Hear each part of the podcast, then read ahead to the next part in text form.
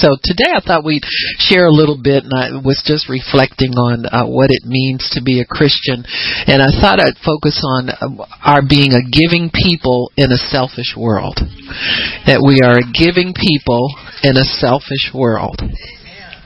John 3:16 says, "For God so loved the world, he loved the world so much he gave his only begotten Son, that whosoever believes in him should not perish, but have everlasting life. That word begotten really means, uh, uh, it's uh, one of the Greek words for it is teknon, and it means um, a born son, but it also means a beloved son. It means the heir. It means the chosen uh, uh, son, set apart son, a distinguished from others. And so Jesus is distinguished from us. We are sons of God, but we are adopted sons. We are made, created sons. He was from the beginning with the Father. So he is the perfect image, the Bible says. He is the express image of the invisible God. And so knowing that, we know that Jesus is the example, being the elder brother, he is the example that we are to follow. And if, if God so loved the world that he gave his son in exchange for us, how much does he love us? His beloved son, his close son, his dear son, was given as a ransom for our lives. And so there is a great love there that uh, we were created in and we were redeemed in love. Everything that God has done uh, toward humanity has been in love. It's not been to get even with anybody. It has not been, even though we violated God's law, His purpose is to demonstrate His love because He knows how much we need it. He knows how much love affects us the right way, how nurturing it is to us, how uh, we can't live without uh, human compassion and love. Uh, you know, those of us who are are born into families, uh, there is a, a syndrome they call failure to thrive in in infants, where if they are not touched and held enough, uh, then they won't they'll they'll cease to want to they'll they won't be interested in eating and they'll eventually perish. I know when I was a nursing student, that was the the main thing that they would have us do. When we worked, you know, had our rotation through um, the nursery. Uh, you all your spare time was spent there holding babies. Pick them up if they're awake. You will pick them up. You walk with them, or well, they didn't let you walk much because they, you know, insurance purposes. If you drop somebody's baby, you're in trouble. But you know, they had the wheels on the little bassinets, and you wheel them, and you pick the baby up and and um, sit down with the baby and and hold the baby, you know, and and show the baby affection. They had a um, an area in the nursery where they would have children who um, say if they had brain deformities or something like that or um, and they weren't expected to live.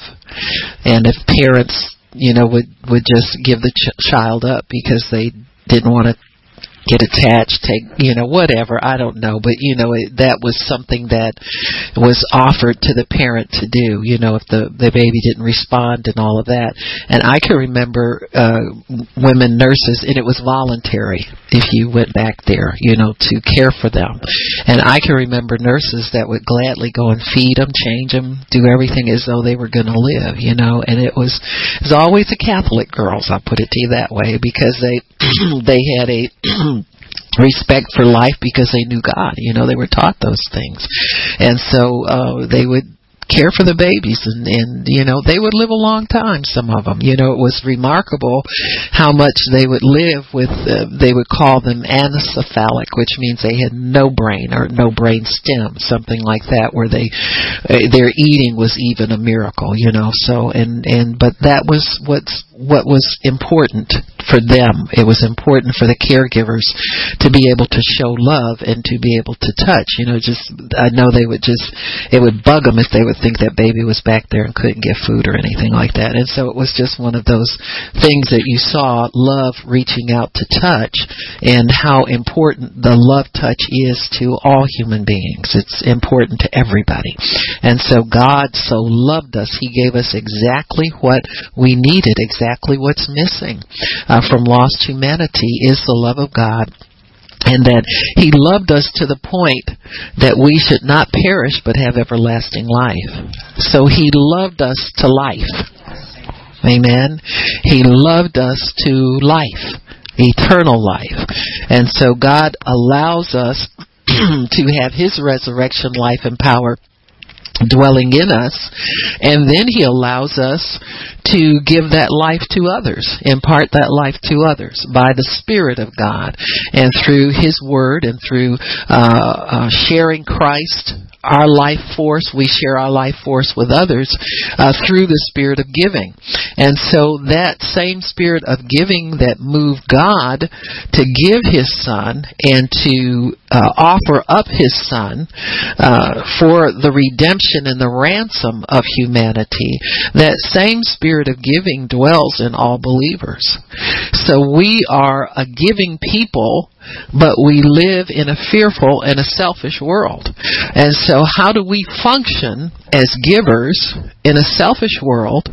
And how can we demonstrate this same love of God without fail, without stopping, without being hindered uh, by the the uh, general spirit that's loose in the world? And so we have a giving seed inside of us. We have the seed of, of the giving of God, and that seed grows depending upon how we respond to the prompting of the Holy Spirit. Everything the Holy Spirit will prompt you to do is giving. I mean, there's a giving element in everything that He prompts us to do. And so if we will give and respond to that giving spirit and that element that, that is there to help us to give, if we will do that, that spirit of giving will grow in us and it will cause us to flourish and it will cause others to flourish as well. When we stop giving, we stop living. We live we live to give. We are human sacrifices. We are uh, people who are are offered up, as Paul said. He he said toward the end of his life, he says, uh, "My life is poured out as a drink offering," you know, and and it's just spilled out totally. I don't have control over my life. I I can't stop the flow of my life outside of me uh, because I am an offering to the world, and we are an offering to the world as well. Uh, we don't look like the rest of the world does. We don't function like they do. We don't appreciate the same things. We're spilled out people. Uh, we're wasted people. When you're wrong, no, we're spilled out, so to speak, uh, onto humanity, and many times it looks like a waste. It looks like um, we're doing the wrong thing. It looks like we need to be more careful about how we give our money, how we spend our money, how we spend our time. What do we do with our Saturday? You know, that's always the big deal for people who, you know, use it to to just sit around the house or do nothing. If you decide to spend your Saturday doing something productive for God, you know that's a challenge to them. See your faith to go and do what god wants you to do it it passes judgment on their unbelief and people can't handle it. So that's part of the reaction of the world the spirit of the world to the spirit of giving is that they want to stop it they want to impede it they want to hinder it because it's something that causes them to feel question to question their lifestyle and question what they do question if their values are right whenever you you move in that spirit whenever you go forward in the spirit of giving it's going to cause a reaction and a stir somewhere It, it, I'm just going to tell you, it's not the norm as far as the normal atmosphere on this earth is concerned. Giving uh, contradicts everything that people believe in releasing from your life contradicts everything that your carnal neighbor believes in or your religious Christian friend believes in or anybody else who's not uh, uh, familiar with that spirit, not in the spirit of giving.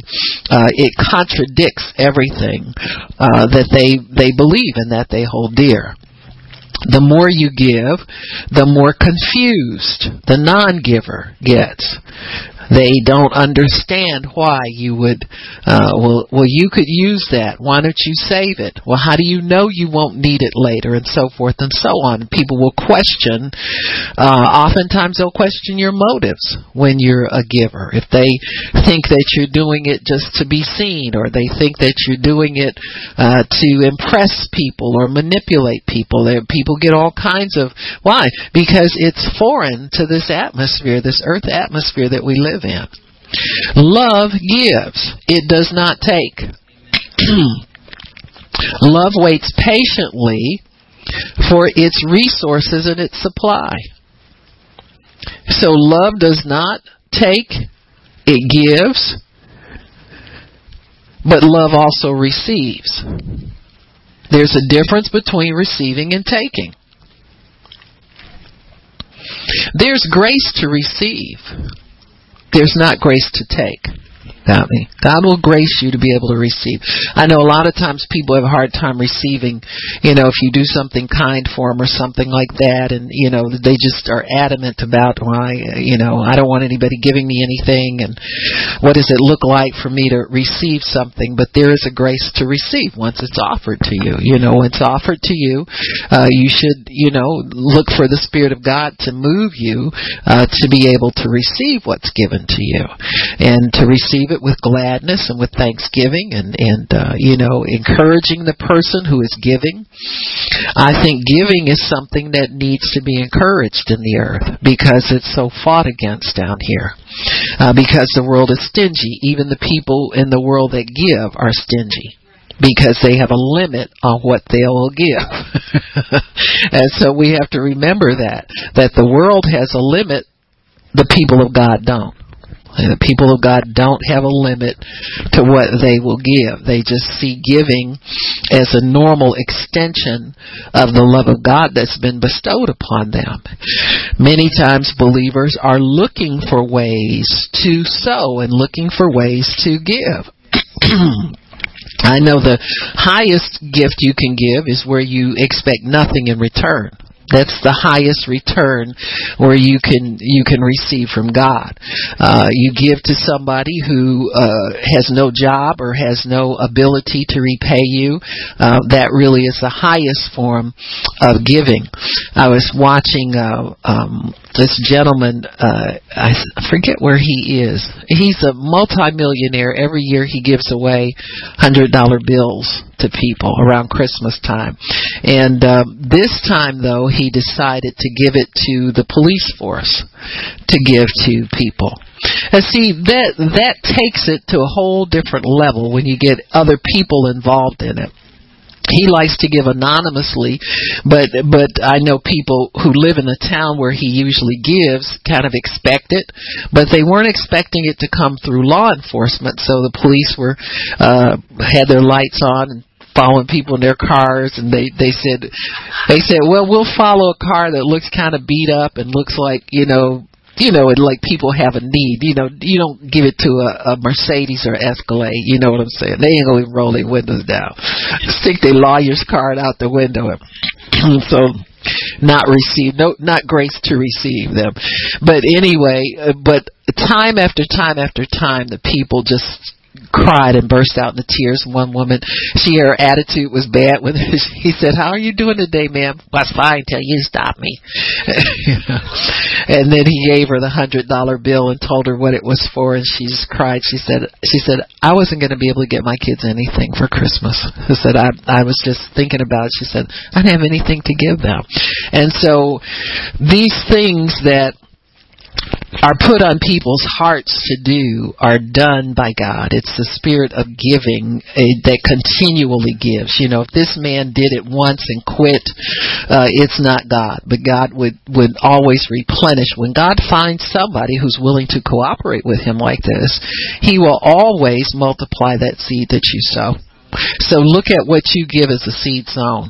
Look at what you give as uh, um, an opportunity to encourage somebody, an opportunity not just to give toys where there weren't toys, but what it does to a person's heart when something is given to them, uh, they want to give. I can remember times when we were children and, and, you know, my parents didn't have money for one thing or another. We didn't have much for Christmas or anything. And I remember the times when, when God would come through and somebody would bless us. Well, kids don't care where it comes from. They just want what they want, and they remember those things, and, and, and because their minds aren't hindered with ego and pride, and uh, I shouldn't be taking this, and I've got my own money, and you know, uh, nobody's going to take care of my family but me, that kind of nonsense because anybody can have difficult times. You know, they come to everybody.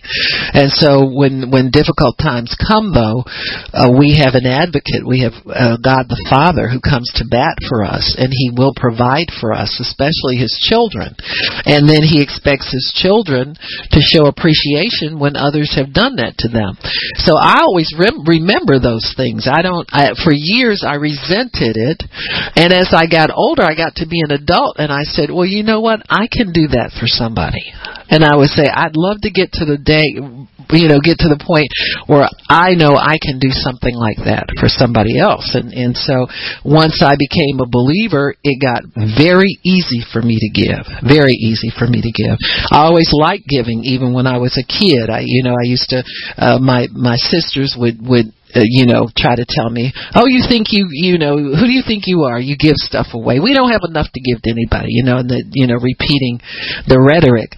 But I made up my mind that I was going to give anyway because was in my heart to give. When it's in your heart to do it, you'll do it in spite of criticism. You'll do it in spite of what other people say. You'll it because it becomes something that becomes such a part of you. To take that out would mean to destroy you in some way. You know, to not allow you to be able to give. would cause you uh, some type of inner turmoil that's that's you know stress in your your spirit that kind of thing and so when we think about giving we think about the warfare that it takes to be a consistent giver. The other thing that will happen, you'll find, is when you give, the enemy will start to bug you about it. He'll start to uh, try and interfere with your finances, try to dry up your source of income, try to do things like that to put that in jeopardy so that you don't feel comfortable giving if you're stressed while you're giving or you're not comfortable giving, uh, then you miss part of the reward. There's the reward or satisfaction that comes when you're able to give even when the enemy fights you to do it. You know, there's sometimes you'll you'll give in unique and unusual ways to people. And the enemy will say, well, what did you do that for? They're going to think you, blah, blah, blah, blah, blah, blah, you know, just, uh, you know, anything goofy to throw in there so that people can, uh, he can keep you from getting that seed out there because the enemy knows that once you sow that seed, more is coming to you so you can do the same thing over and over and over again. God loves a cheerful giver. He also loves a consistent giver. He loves people who give as they purpose in their hearts because that's where he speaks to us from. And so when we purpose in our hearts to do certain things and we follow through on it, then we complete that cycle of giving. We complete that um, uh, a spiritual side of giving. There's a side where God will prompt you in your heart to do something and when you agree with that and you step out in faith in it, there's a, uh, a faith principle that gets established in your life that increases the more that you step into it.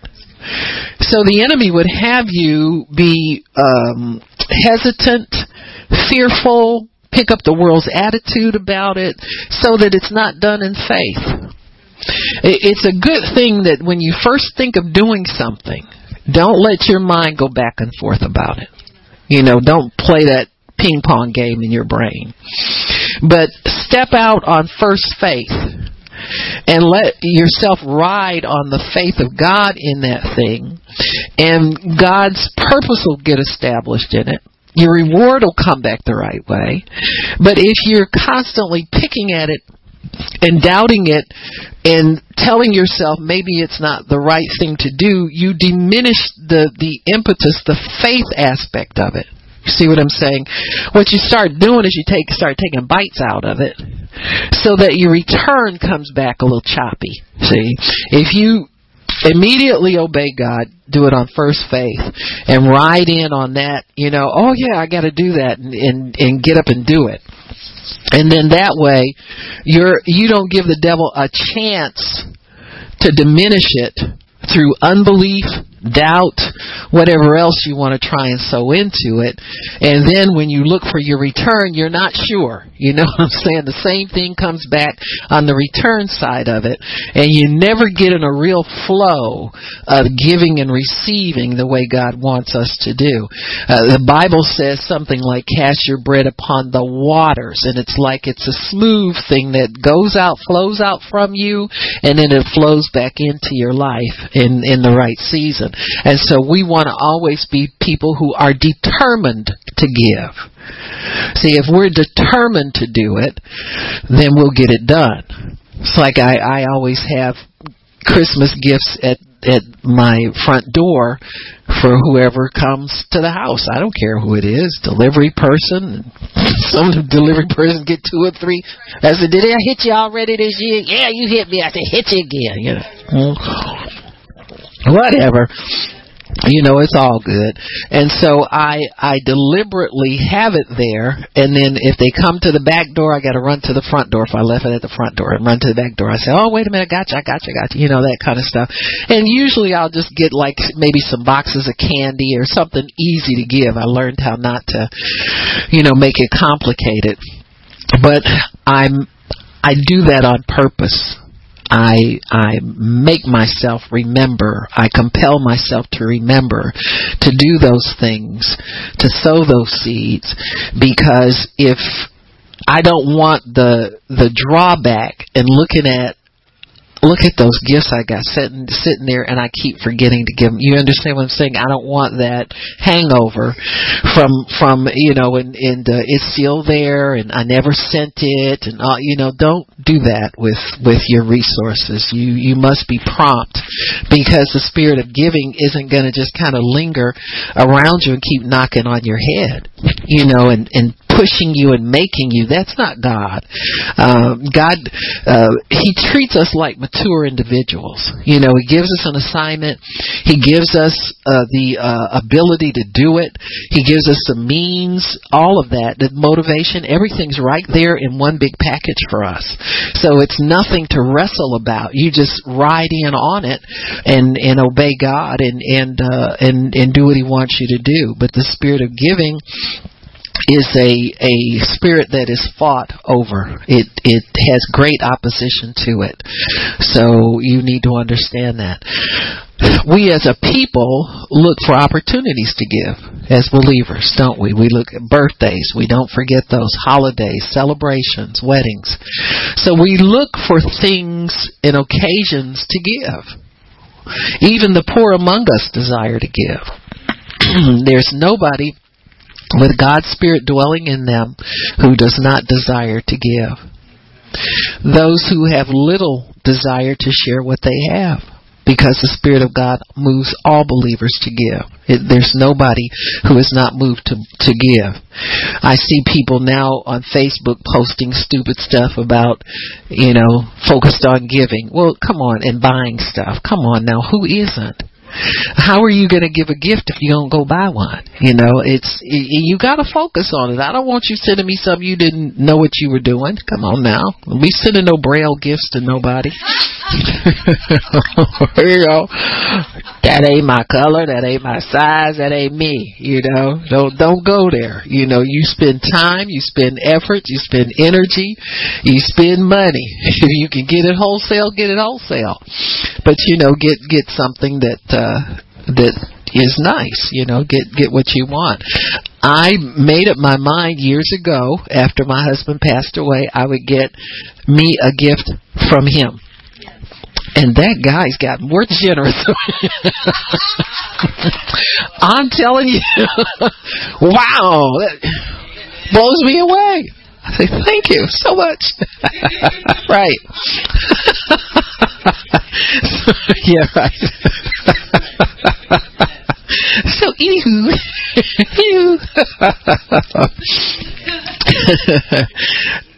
but I, I just, I, I did that, and you know what? That keeps you from being uh, bitter about giving. You know what I'm saying? You you you treat yourself and you say, you know what? I'm gonna. Eh, but I'm not talking about every day. You got to. You know what I'm saying? This crazy stuff. But you know, th- these are holidays. They're days where that person would have bought you something, but they're not here anymore. So you remember them. You know, this is here's to you. bling, you know. there we go, bling again. So anyway, bling bling. Look what I bought. Look what I got. All the insurance is cheap this year. You know, whatever. hmm. The enemy of giving is fear. Giving has an enemy. People who fear lack, poverty, whatever, uh, will see giving as an enemy. Fear tends to bottle up a person's resolve to obey the spirit of giving. Fear of lack. If I give this away, what am I going to do just in case blah, blah, blah happens? You'll never know if you don't give it. See, you'll never know if you don't give it. If you give it unto the Lord, we know we will never lack. We know that. And so once we understand that, we know that God will come through for us. He'll go to bat for us. He'll undertake for us. We'll have our bills paid. We'll have more than enough. We'll have all that stuff. I I deposited some money a while back in a savings account. It's an overdraft security for for my checking, and it stayed at the same amount for years. I mean, it, it's probably been there maybe about five years or so, you know, and it stayed at that level for years. And I noticed recently it kind of diminishes and I kept thinking about it. I said, God, I keep using that money. And then God finally showed me. He said, uh, that's what your statement is for, for you to. I've been lax in my statement. I just, it just seems like it takes so long to go through all of those things. I said, one day I'll, I'll probably get somebody to help me, maybe get Chanel or somebody who's real good with numbers and can catch it all up for me and do that. But, um, it just got real tedious and I quit doing it. But I noticed that there were certain times of the month that I would run short of money before another check was deposited, and that's where it was drawing. That's why it wasn't that I was using the money. It's just I was using it at a certain time, and then at the end of the month, it was more money in the checking. So, um, but I say that to say this: that God is faithful, and and sometimes the enemy will bug you about stuff. Oh, look, you're giving, and every time, every time you get your statement, look, that's you're using your savings now. And I didn't realize that it was a timing thing. It's not a use thing. And so there's always little tricks that the enemy will try to pull on us to get us to pull back from our giving. See, and get us to not do what God wants to do. I don't check every time before I do something how much money I have left. I give by faith. Hmm? You, you know there's a difference because if if I do it checking, I'm doing it by sight. I like to be moved by the Spirit of God. Now I'm not saying I don't have a rough idea of of what I'm doing, but I don't look at for penny, you know, penny for penny what I'm doing, do I have enough exactly to do? I try to stay ahead of myself by giving first and then believing that the return will come you know, in, in some form, it'll show up there because God is faithful. And so uh, it, it's a good thing to get these things straightened out inside of you how you want to do these things and how you want to set yourself up as a giver and and how you can fight this poverty and fight the fear and fight all of these atmospheric pressures that we have against giving. But it is a spirit that is fought very much. Um, when people when you witness that is a form of giving. Uh, when you share Christ with somebody that's a form of giving. And you know how the enemy fights you on that one. So that's the ultimate gift that we give. And it's always fought. Fear is really a threat to one's person, security, safety, health, or goods. When a person is in fear, they will withhold giving. Fear causes us to shut down and close down.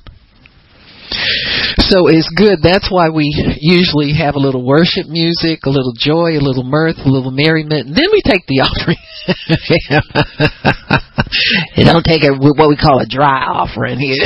you don't take no dry offerings around here.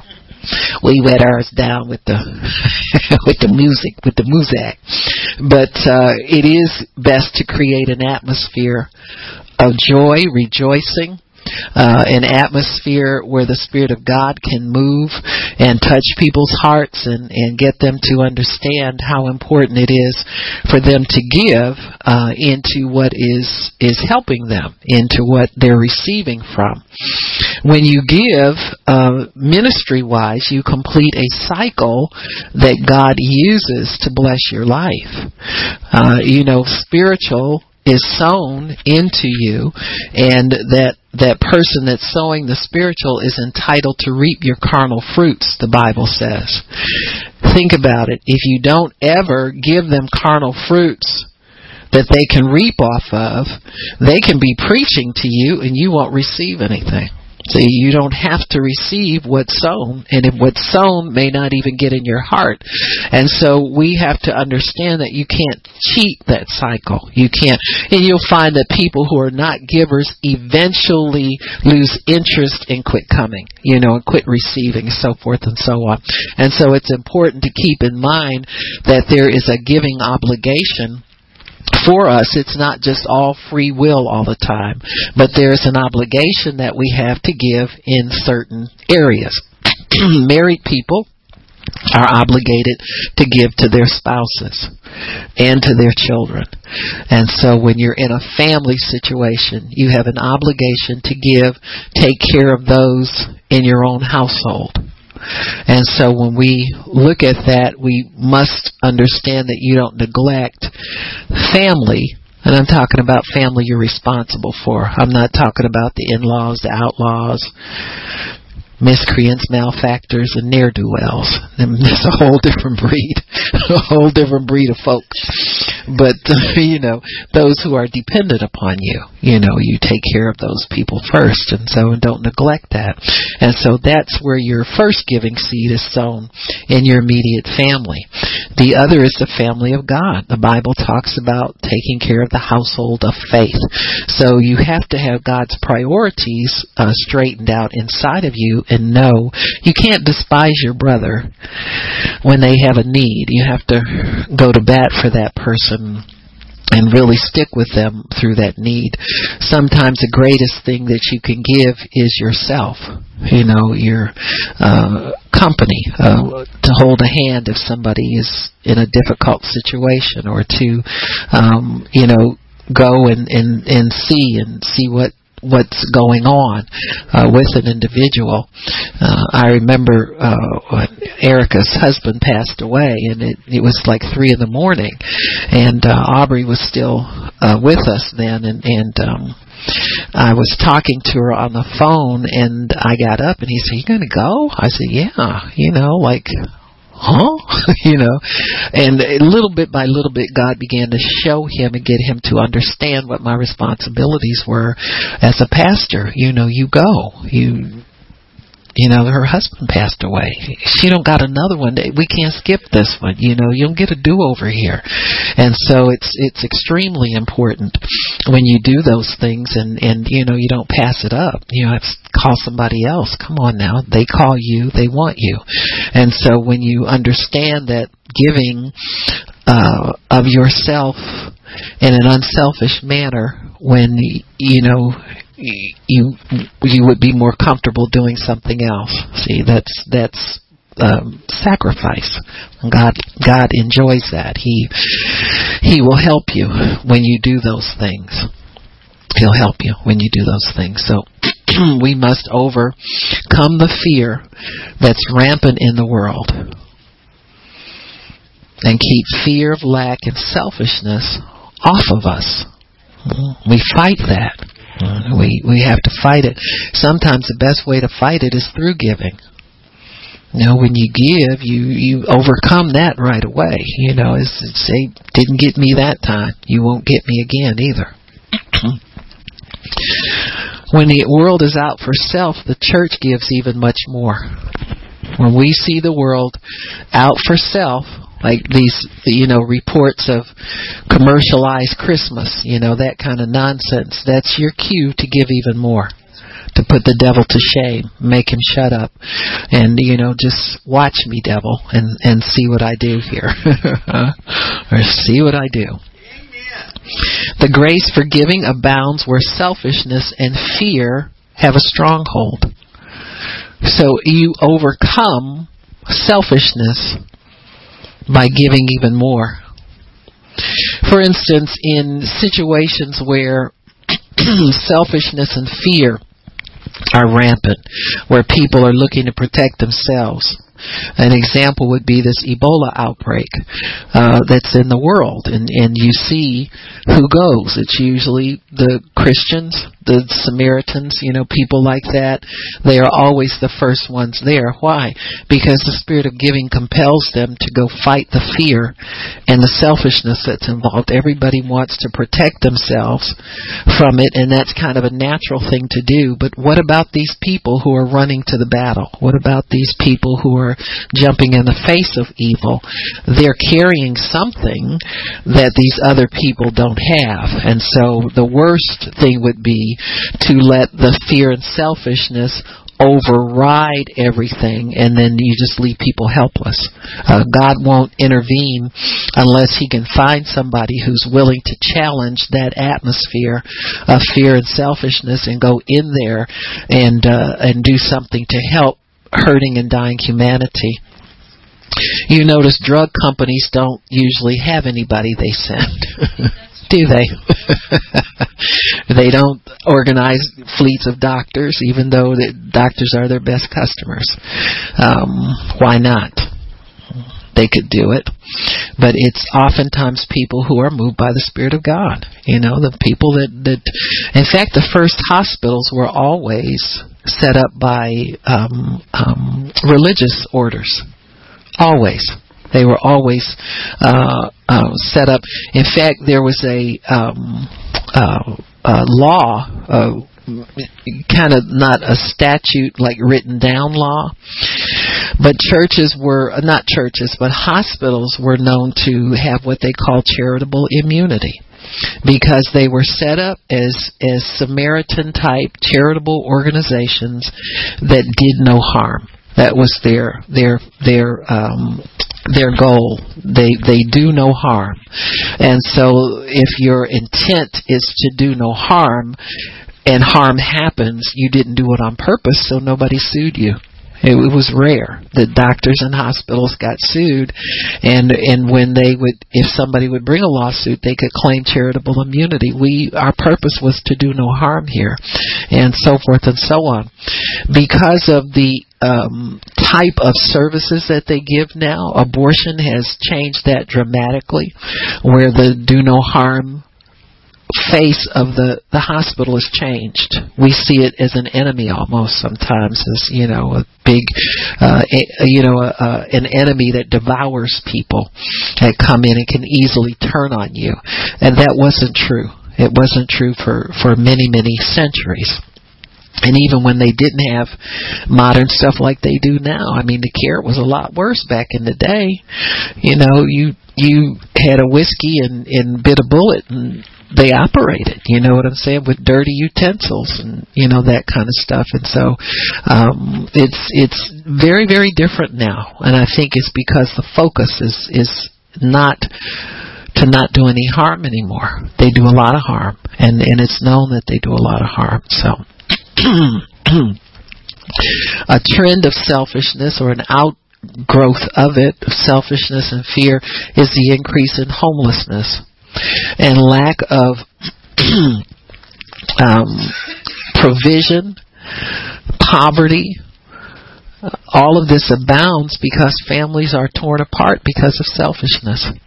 Somebody decides they don't want to get along with everybody and they move on that, and the family is torn apart. In these situations, the church are, is called to give reconciliation to torn apart parties. We're to teach families to abide together and obey God's laws for family harmony. So we give counsel we give the spirit of peace. We give the spirit of reconciliation. We teach. We pray. We give. We give money to families that don't have enough to do everything they need to do to take care of themselves. There are organizations that are set up totally for that. Christian organizations. Salvation Army, uh, different churches that feed families and also share the gospel.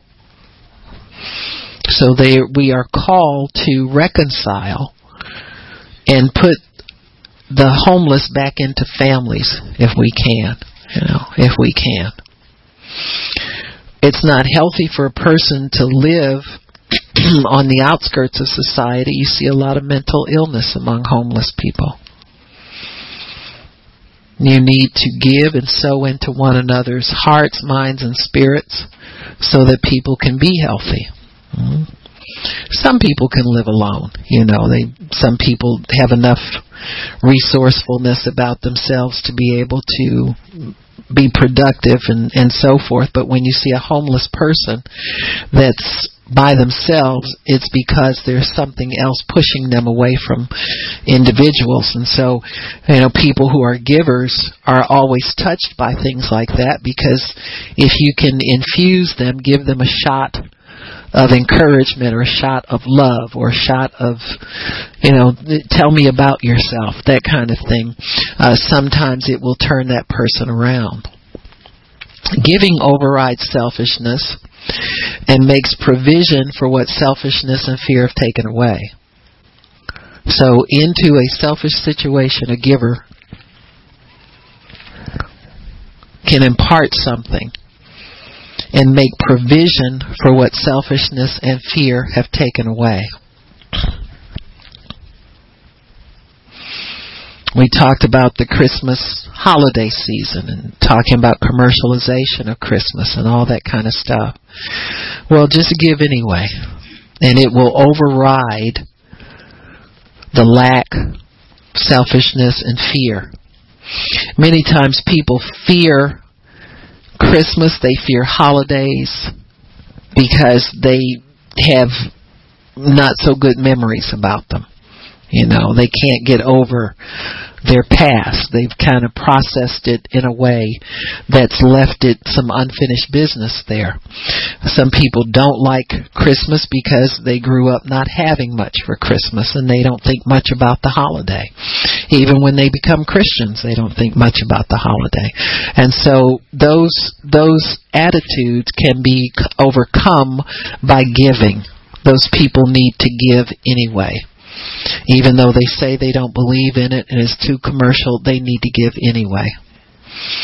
Because they won't want to receive. They won't be a part of things if they don't. I know, uh, you know, we do the secret Santa so that everybody can get the experience of giving and receiving. And, you know, new people always want to get involved in everything. They don't like to be left out. But then when it comes down to actually buying the gift and bringing it, many times they are no show because they don't want to follow through. They just want to be included, but they don't want to give. So they have an excuse. I, you know, I, I wanted to give and I couldn't get there or something like that or come a month later with a gift that's poorly wrapped or something, you know, and you can see that the spirit isn't there. You know, they don't know how to respond to the spirit of giving and just roll with it, you know. You know, we all have situations, but we know how to get with the spirit and it helps us to to be able to give.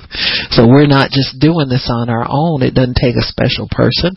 Just take somebody who wants to obey God even when uh, the the uh, spirit seems wrong about it or excessive, give anyway.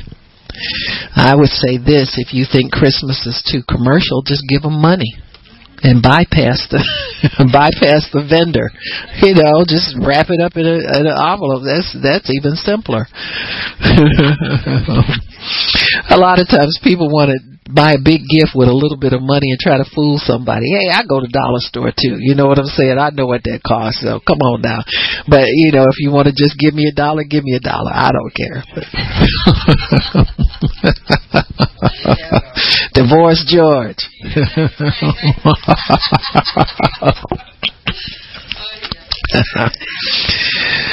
the believer has a, a, a mandate from God to give secretly and uh, but the world doesn't. When the world gives, they blow their horn. Pay it forward. You know, that's their slogan, where is a way of saying, I know I'm going to get something back or I know I have some things, so I'm going to give in advance of getting. So they're always looking for the getting aspect of it. The spirit of giving gives because it lives to give. It lives to give. God lives to give. We live to give.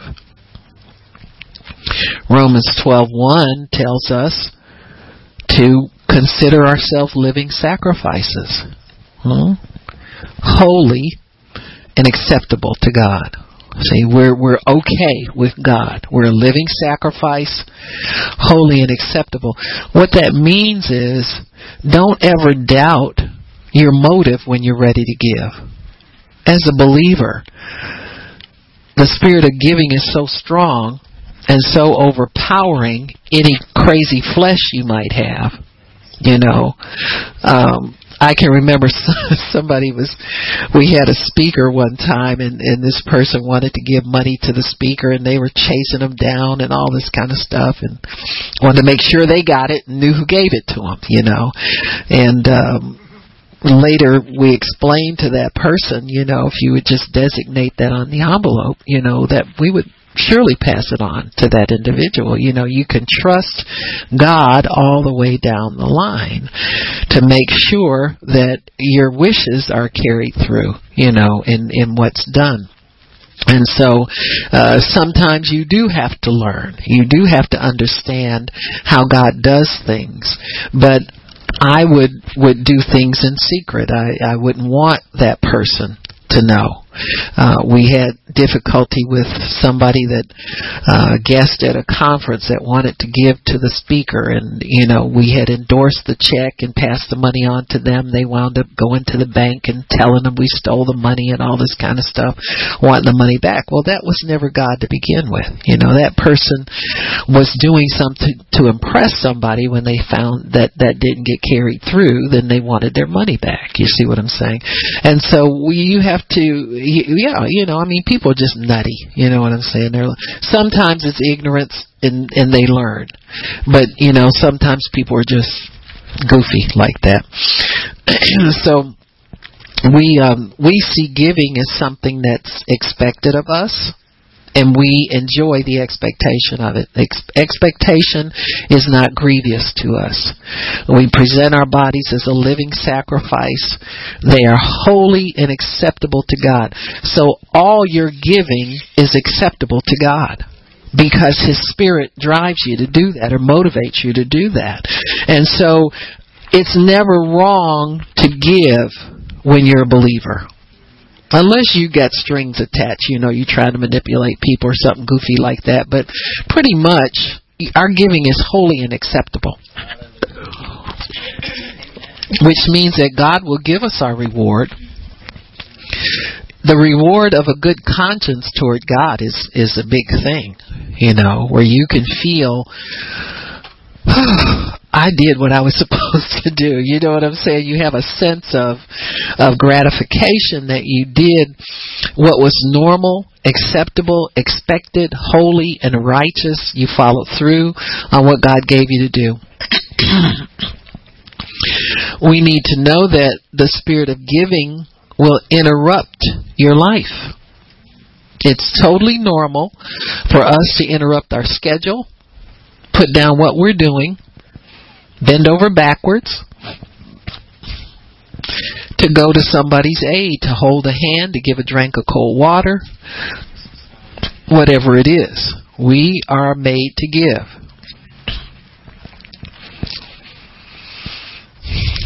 It's good to contemplate your giving. Think about what you will do this year beyond what you've already done.